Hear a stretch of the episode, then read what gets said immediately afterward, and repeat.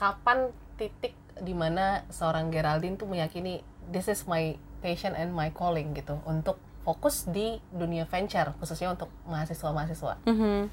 So I think when when we started 10 years ago, Mhm. uh, aku lihat ada opportunity. Oke. Soalnya waktu itu belum banyak, udah ada beberapa startup tapi belum banyak kayak tadi program venture capital yang fokus di sini. Iya. Um, dan aku lihat uh, Skystar dengan network kita di Kompas Gramedia, um, dan di situ kan ada beberapa pillar ya dari media, perhotelan, retail, manufacturing, um, events. Um, we can really help startups scale their business. So we don't just provide funding, tapi kita benar-benar bantu founders untuk uh, kembangin bisnisnya. I think that's something that other VCs cannot provide. Um, and we see a lot of venture capitals come and go juga because they're not c- committed in investing in Indonesia long term. Bincang bersama Hai semua listeners, jumpa lagi dalam podcast Bincang Bersama. Kali ini Audrey kedatangan tamu yang spesial yang terjun ke dunia venture ya untuk membantu anak-anak muda bisa lebih mendapatkan pendanaan terlebih dalam bisnis startupnya. Seperti apa kisahnya dan bagaimana ia menemukan passionnya dalam dunia pendanaan ataupun venture? Kita sudah uh, bersama-sama dengan Mbak Geraldine Utama, partner at Skystar Capital. Hai Mbak Geraldine, Halo, siang. gimana kabarnya sehat ya? Baik, sehat-sehat. Oke, gimana aktivitas akhir-akhir ini lagi sibuk apa nih, Mbak Geraldine? Em, sekarang kita di Skystar masih aktif ya invest di early stage companies. Em, selain itu kita juga ada coworking space dan komunitas di UMN. Oke. Em, jadi sehari-hari aku lebih fokus di situ sih. Mhm, Iya. Oke, berarti mainnya sama anak-anak muda ya, anak-anak Iya, millennials ya. iya lumayan. Oke, tapi ngomongin tentang anak-anak ataupun millennials, mungkin ya mereka berkembang itu dari kecil uh, dan juga grow up gitu ya, mungkin fokus ke ya bisnis ataupun startup. Tapi kalau Mbak Geraldine sendiri, uh, masa kecilnya nih kita penasaran, masa kecil seorang Geraldine tuh tumbuh besar di mana sih? Eh, jadi aku eh, lahirnya di Jakarta. Jadi asli dari sini, keluarga aku di sini. Terus kebanyakan besar di Jakarta juga, tapi dulu sempet sekolah di Singapura em, dan kuliahnya di US. Ya, Oke. tapi kebanyakan aku di eh, spend time di sini. di Jakarta Iya. ya. Oke. By the way, masih ingat gak ketika SD atau SMP itu sukanya pelajaran apa sih? Sehingga kok ujungnya ini ke venture? Iya, Tertentu, apakah iya. ada kaitannya gitu? Kayaknya yang dulu aku pelajarin sama major aku nggak nggak begitu ada direct ya. hubungan ya. Um, tapi emang aku dari kecil ada interest di kayak komunikasi, um, media, dan kayaknya overall I enjoy subjects that um, have public speaking and um, meeting people. Jadi mungkin itu ada arahannya ke situ ya. langsung iya, ya, iya, iya, iya. Mengindikasikan ya harus ketemu banyak orang. Yes. Terus juga membantu apa ya? eh, incubator dan lain Iya, sebagainya iya. gitu ya. But I have to say, I don't, I never saw yang apa yang aku bikin sekarang tuh aku udah kayak lihat dari dari kecil ya. gitu. So I don't think apa yang kamu major atau ambil di sekolah is going to determine your career later on. Mm-hmm. So I think that's important to know ya. So people are not stuck to a specific Thanks ya. subject. Yeah, yeah. Iya, karena semakin banyak kita belajar kan semakin banyak point of view yang berbeda. Iya, iya, iya, iya, iya. Jadi kecilnya Geraldine ini hobinya apa nih Mbak Geraldine? Aku dulu hobinya waktu Baca? kecil eh, nggak lebih banyak main sih. Main. Iya. Main apa tuh? Um, so I just enjoy doing different kind of games with friends. Terus um, selain itu aku sangat suka kayak waktu kecil ballet, ambil ballet, but at the same time aku juga ambil taekwondo. Jadi I think um, I did a lot of uh, physical activities. I really like being outdoors. Um, so and I also play the piano. ya, tapi sayangnya aku nggak ngelanjutin itu. But I remember those are the three hobbies yang aku benar-benar suka. Dari kecil Iya, ya. Oke. iya. Balet, taekwondo, dan piano. Itu kan ada yang feminine banget, ada yang masculine banget Iya, taekwondo gitu ya. Itu iya. eh, suka keduanya sampai sekarang kah atau ada yang masih dilanjutin nggak kira-kira dari tiga itu? Hmm, Sadly no. Oke. Aku kayak masih bisa main piano tapi nggak se apa ya, I wasn't as active as before. Uh, but I think dari situ aku belajar kayak mungkin foundations yang masih stick di aku ya, just from like being able to focus, Oke. having discipline, um, you know, having being able to do teamwork, which helps me now. Yeah, so it's not exactly the sport, tapi kayaknya karena aku ada exposure itu dari kecil itu kayak ada influence Yes. di aku sekarang. ha. Mhm, Iya, iya, iya. Oke, menarik ya. Tapi nanti kita akan tanya lagi kalau hobinya sekarang tuh apa. Tapi balik lagi ke masa kecil. Tadi kan Geraldine, Mbak Geraldine juga sebutkan bahwa sudah ada lah interest sedikit ke media, public speaking, communication. Cita-citanya dulu kecil ingat nggak? Mau jadi apa? Dokter kah kayak anak-anak pada lazimnya? Mhm, mm, dari waktu aku kecil karena aku sangat enjoy main-main aja, and uh, orang tua aku nggak terlalu kayak structured gitu ya. Oke. um, aku kayaknya nggak ada kayak cita-cita yang spesifik gitu deh. I was quite open Oke. and um, over time ya bisa aku kuliah, terus uh, mungkin ada kerja, work kerja. Uh, dari situ aku baru kayak lebih ada arahan mau fokus di mana. Oke. Oke, go back to college lah ya. Ya, Uh, berarti kuliah ambil komunikasi ya? aku dulu kuliah ambil komunikasi Oke. untuk S1-nya, and then uh, untuk S2 aku ambil marketing. Oke, Iya. nah itu udah di tahap itu udah kepikiran belum? Kira-kira eh, seorang Geraldine akan jadi apa nih setelah lulus gitu? Um, mungkin pas S2 ya aku udah ada uh, a call more of a calling. Oke. Kayaknya ini bidang yang aku mau kembangin uh, because I think there's a lot you can do through media. And I I was starting to build my interest and my passion there. Mhm, Ya, Oke. ya. So mungkin kita balik lagi ke keluarga nih, Mbak Geraldine. Ya. Kalau peran keluarga sendiri gitu untuk mensupport passion ataupun calling seorang Geraldine, Mhm. gimana besar mungkin dari mama, papa, or your siblings? Um, sangat besar ya, eh, tapi kayak aku sharing tadi dari mama papa saya, they're quite unstructured, and justru karena mereka dulu sibuk kerja, eh, ada ada waktu waktu aku sama kakak tinggal di Singapura, kebanyakan kita sendiri sih, Oke. so um, I think they that that taught us independence, how to be on our own at a young age. Uh, but growing up, um, mama papa saya they're very supportive and um, encouraging of any ideas or or anything that we want to explore. Mereka tuh yang nggak kayak oh kamu nanti kalau besar harus Gini, gini harus atau gitu, harus ya. gitu. I think that limits children. Yeah, so so I think they're more open. Oke. Ya. Itulah yang mungkin membuat uh, Mbak Geraldine sendiri mungkin apa ya, explore banyak hal gitu ya. Iya. Uh, baik dari dunia marketing, komunikasi.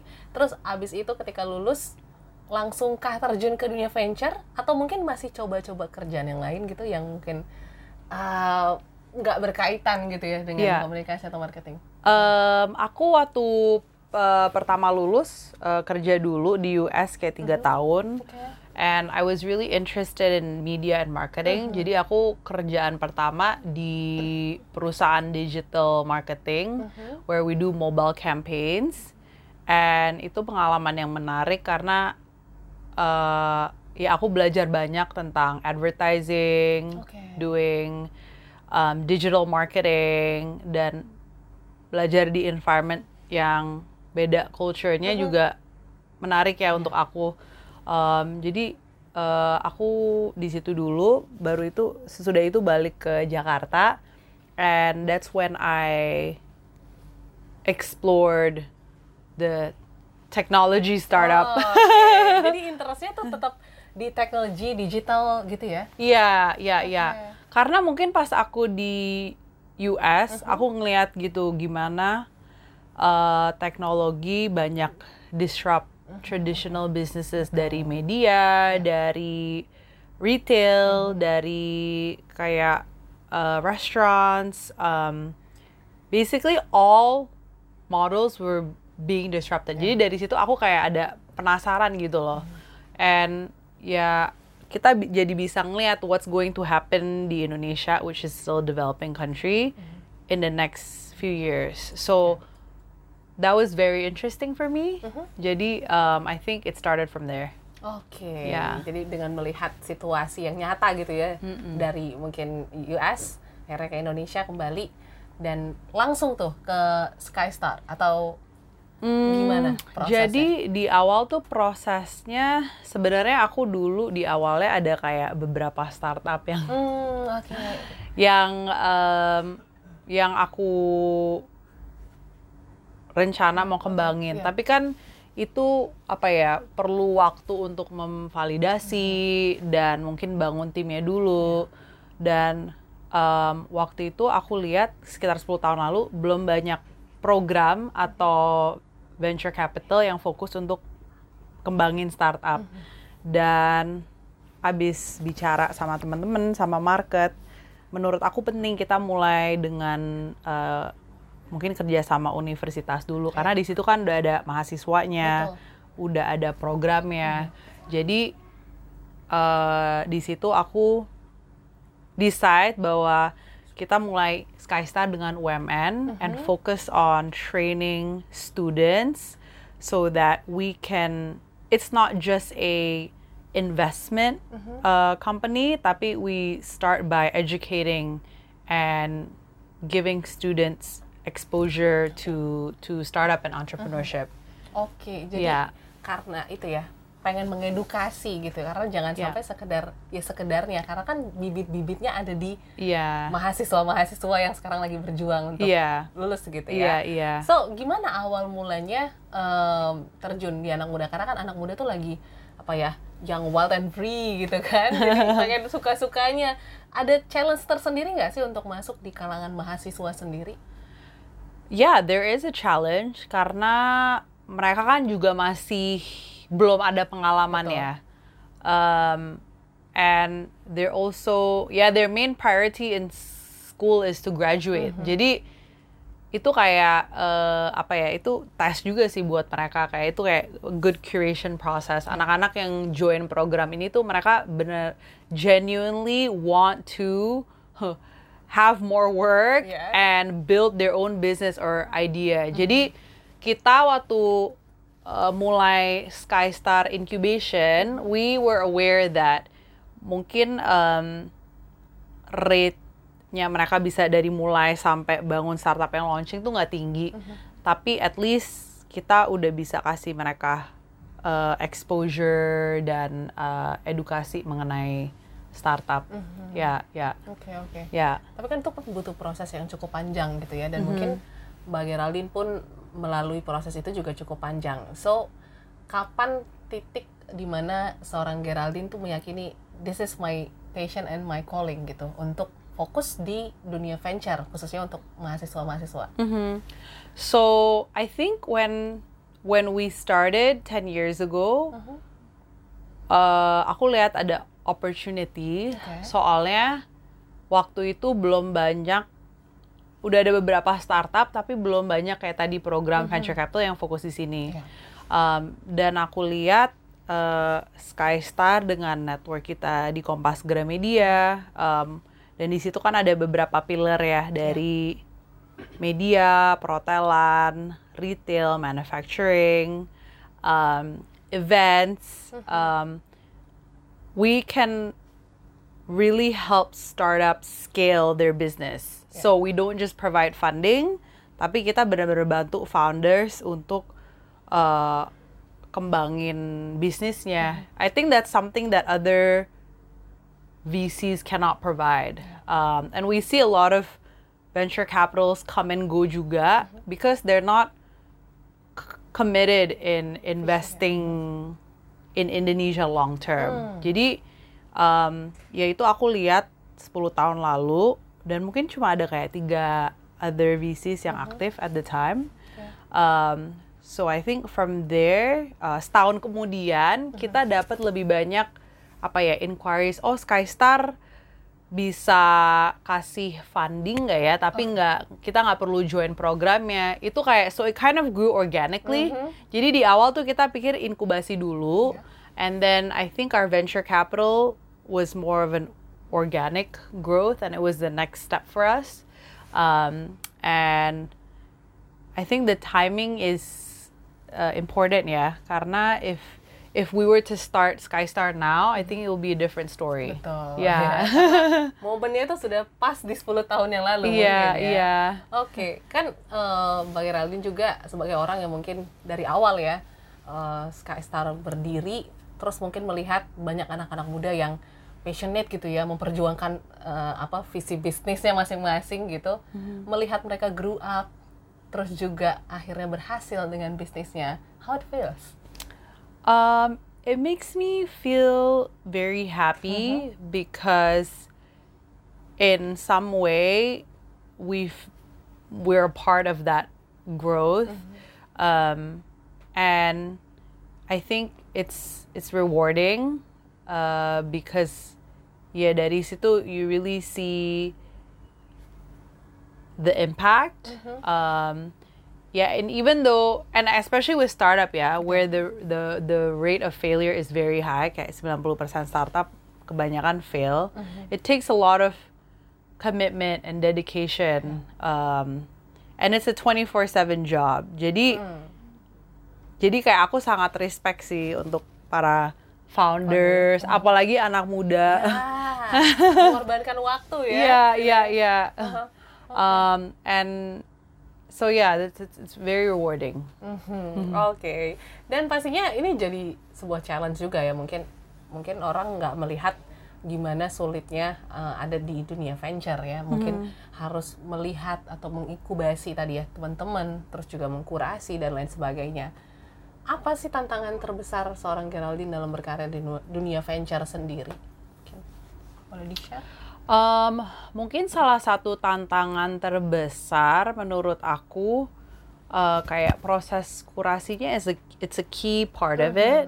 Uh, tapi justru sekarang challenge kita lebih kayak gimana bisa create an environment where there can be more quality startups. Jadi sekarang tuh situasinya there's actually more uh, capital available than than sustainable startups. Because waktu itu kan kayak mungkin lagi hype banget ya kayak banyak orang yang mau Startup, invest bikin startup tapi ternyata tuh bikin startup susah banget. Jadi um, so our challenge now is actually finding those startups that have um, good business model um, solid founders. That's our challenge is more Okay. there yeah Yes, tapi kalau situasinya sekarang melihat after pandemic, ini kan juga banyak startup yang mungkin sudah mulai goyang gitu ya. Tapi mungkin bisnis modelnya masih cukup bagus, akhirnya mengurangi eh, ya tim-timnya dan lain sebagainya. Kita Iya. lihat fenomena itu gitu. Iya, iya, iya. So the condition Iya. about startup in Indonesia tuh Iya. sebenarnya gimana sih? Jadi Bagaimana? yang sekarang terjadi menurut aku perlu ya untuk untuk startup market karena um, I think both founders are and investors are becoming more realistic and we're now focusing on what matters which is having strong fundamentals. At the end of the day, if you want to survive, you need to be able to you know, make revenue, right? And you have to be able to sustain. Betul. Jadi, um, I think in terms of startup, it's slowing down. Jadi aku nggak lihat, uh, uh, aku nggak lihat as many startups ide-ide baru kayak dulu. But I think there's um, the ones that have been um, sustaining are the ones with good fundamentals. Yeah, yeah. Oke, dan pastinya kan eranya berubah-berubah ya. Kalau sekarang mungkin challenge-nya itu eh, harus being realis- realistic gitu. Dan mungkin beberapa tahun yang lalu berbeda lagi. Is it a apa ya dynamic season lah untuk Mbak Geraldine sendiri. Ini membuat Mbak Geraldine juga sulit terjebak di zona nyaman atau justru ada kans juga nih untuk terjebak di zona nyaman ketika berkarir di dunia venture sendiri. Hmm, I think being in venture capital and just the startup Mhm. space is it's actually very dynamic. Everything moves fast. Itu menarik buat aku karena I'm always learning something new. Okay. When I meet founders, when I talk to our um, my colleagues, there's always something that I'm learning, which is exciting for me. Jadi uh, kayaknya nggak pernah ada comfort zone. if anything, there's like anxious, yeah, like um, because it's a fast pace, it's a fast paced environment. Mhm. Oke, kalau untuk handle anxious tadi kan pasti ada panik-paniknya atau mungkin takut-takutnya gitu ya. Di setiap momen-momen yang mungkin, duh ini kayaknya bisa nggak ya, bisa nggak ya? Gitu. How do you handle it? Um, I think it's important to have like uh, be hopeful, Oke, be optimistic, but also realistic.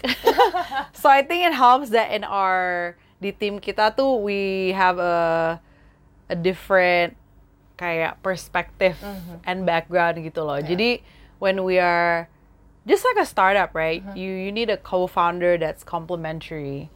Um, jadi di tim kita di Skystar, I think we have a dynamic team where we can bring different perspectives. So when we manage our portfolio companies or when, before we decide on an investment, mm-hmm. we we think it thoroughly. Oke. Yeah, yeah. Oke. Terus selain itu ya, of course we have that curation process where we look at specific things in the company before making a decision. Yeah. Nah, itu proses kurasi itu juga menarik ya, Mbak Geraldine, karena kan pasti fase ataupun momennya berubah-berubah gitu ya. Mungkin bisnis model yang sekarang lagi eh, apa ya, sukses itu kan juga berubah-berubah. So, untuk merefresh lagi metode-metode kurasi ini pentingkah dalam dalam proses venture sendiri atau gimana? Hmm, menurut aku, pen, ya you can you can update it. Tapi ultimately, I think when it comes to the the key fundamentals, it's it's it's pretty similar ya Oke, across. hampir sama ya iya, prosesnya, iya. cuman pasti ada something new yang mungkin di-combine gitu ya. Yes, yeah. Basic yeah kurasinya yeah gitu. for example like one of or the key things the key aspects we look at when we meet a company is um, you know is the startup solving a big problem you know and and then from there we'll look at the market how big is the market terus kalau misalnya di Indonesia uh, ada nggak sih kayak product market fit jadi walaupun startup ini udah oke di luar belum tentu. Kayak you can just copy and paste yang uh, so selain itu we uh, we look carefully to the team. Do they have like a strong team that complement each other? And then one of the uh, key areas also the timing right is it's now the right time to build this di Indonesia. So those are some of the things that are pretty constant uh, when we look at different companies. Tapi of course, um, selain itu, you know, depending on what's happening, there might be other um, other factors that we put into consideration. Yeah. Oke, tadi aku menarik nih bicara tentang tim ya. Ternyata Iya. kesulitan sebuah tim dalam startup tuh menjadi unsur yang cukup penting ya untuk dinilai gitu ya. Mm-hmm. Tapi bicara tentang tim mungkin eh, Mbak Geraldine juga dalam proses memimpin gitu ya, leading the venture gitu. Eh, pasti kan juga tim-timnya Gen Z gitu ya, millennials gitu yang muda-muda. Is it hard uh, to lead lead them gitu? Atau uh, cukup seru juga nih untuk memimpin anak-anak muda yang sekarang kan passionnya tuh lagi menggebu-gebu banget ya, lagi semangat semangatnya kerja, lagi semangat semangatnya explore hal-hal baru. Gimana tuh Mbak Geraldine? Um, I menurut aku ada kayak pro dan connya ya. Um, it's definitely it's yang pasti seru because Okay. we have like you know we have like similar interest and um, the energy Okay. is more fun. Uh-huh. Um, but at the same time, like you mentioned, kayak at a at a certain age kan, they're also figuring out their dreams and their passion. Jadi challenge yang aku personally hadapin kayak gimana kita bisa uh, maintain kayak and motivate mereka so that they can commit gitu loh. Because uh, it's also not healthy, right? If you jump around too often. Um, so so I think it's as as a leader, I think my one of my challenges, you know, how to find that balance. Yeah, but overall seru sih, lebih seru. jadi ketemu Dan lebih baru ya? lebih cepet juga kan? Betul. Uh, uh, uh. Karena fresh fresh banget ide-ide anak-anak zaman sekarang ya. Yes, yeah. Oke. Nah, bicara lagi tentang eh, startup dan juga venture ya. Ini kan menjadi satu hal yang mungkin akan terus berkembang ke depannya dan juga ya butuh delegasi ya.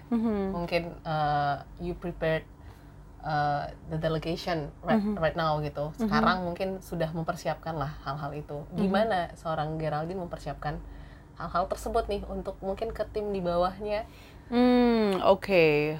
Um, I think what is, or at least what what has worked in Skystar is that because karena kita timnya uh, ya lebih kecil, we're able to you know be more agile, and at the same time, walaupun each of us have our roles, um, it's more of like a you know a flat structure where everyone's voices and opinions are heard. Um, so I mean, I think depending on your position, whether it's an investment or um, analyst or community development or program, um, I think it's we work closely together because I think it's important that uh, there's integration yeah among the team. Ya, ya, yeah, ya. yeah. Oke, jadi pasti seru banget ya eh, untuk bisa satu tim sama Mbak Geraldine. Tapi yang pasti eh, pasti Sky Star sendiri punya mimpi besar lah ya untuk industri start industri startup di Indonesia khususnya supaya mungkin punya bisnis yang bisa me, apa ya menjadi solusi lah untuk kita semua. So eh, apa harapan terbesar Mbak Geraldine sendiri gitu untuk industri startup di Indonesia sendiri? Hmm, harapan aku um, untuk industri startup ya di Indonesia, menurut aku exciting banget sih untuk kita ada di Indonesia sekarang. And I think banyak banyak kayak mata dan orang di luar tuh pada ngelihat ya, oke. So, um, aku harap, you know, in the future dengan adanya Skystar dan mungkin program-program lain, I hope that we can have uh, leb- lebih banyak inovasi uh, dikembangin di Indonesia, um, because I believe there are skills um, where where we are more um, we have more strength than than other markets. So I hope that uh, in the future akan ada lebih banyak startups, solutions, innovations, and kita di sini nggak hanya sebagai user, Yes. you know, of like social media or Yeah. other products, but we're also also a part of that um, development. Hmm, Ya. Oke, dan pastinya sustainability-nya juga semoga bisa lebih baik gitu ke Yes, depannya ya. yes, yes. Oke, yang pasti mungkin eh, tadi Mbak Geraldine juga sudah sharing gitu ya bahwa this is your calling, this is your passion gitu. Tapi kalau mungkin bisa membayangkan 5 sampai 10 tahun ke depan gitu ya. Ada nggak sih goals-goals ataupun mungkin harapan dari seorang Geraldine sendiri? Even itu untuk Skystar ataupun untuk pribadi gitu ya. Ada pencapaian tersendiri yang pengen di-achieve gitu ke depan? Hmm, um, yang pasti kayak kalau aku lihat 10 tahun ke depan, um, ya I hope I can ada kayak positive impact yang that I have um, been able to be a part of. Um, mungkin itu di awalnya bisa lewat Skystar and developing the tech ecosystem. Um, tapi yang aku harap juga I can inspire maybe more women. Um, to be active and achieve their dreams. Okay. Um, and of course, I hope that, you know, we're really able to help grow the tech ecosystem and also allow it to be more sustainable. Hmm, Ya. Oke, mungkin next time kita bahas women dan tech kayaknya seru banget Yeah, ya. yeah. Next time kita akan ngobrol-ngobrol tentang hal itu, mungkin di bisnis, smart business, ya, ataupun nanti karir juga boleh ya, Mbak Geraldine ya. Boleh, boleh banget. Oke, sure. Yang pasti eh, seru banget ngobrol sama Mbak Geraldine ya. Ternyata em, banyak insight menarik ya bahwa ya seperti contohnya Women and Tech, you are here gitu ya, sharing dengan insight-insight yang menarik. Enggak nggak banyak. Mungkin perempuan yang terjun ke dunia venture gitu ya. Salah satunya mungkin Mbak Geraldine yang eh, bisa survive sampai 10 tahun dan we hope it's take longer ya. Dan yang pasti uh, akan terus menghasilkan startup startup yang bisa menjadi solusi uh, di Indonesia dan bahkan impactful ke luar negeri ya oke. Dan yang pasti em, perbincangan kita terekam semua listeners di channel YouTube kami di Radio Smart FM di uh, YouTube channel ataupun di Spotify. Begitu juga mungkin yang ingin tahu Skystar Venture eh Capital mungkin boleh cek ke mana Yes, um, kalau mau cari lebih Skystar bisa ke website kita skystarcapital.com dan juga di Instagram Skystar Capital. Yes. Kalau gitu thank you Mbak Geraldine kita tunggu kali Thank you, lagi. makasih Mbak. Yes, dan juga small listeners, jika Anda rasa ini podcastnya bermanfaat banget, boleh di-share ya, ataupun di-like dan juga di-komen di kolom komentar. So, see you on next episode and bye!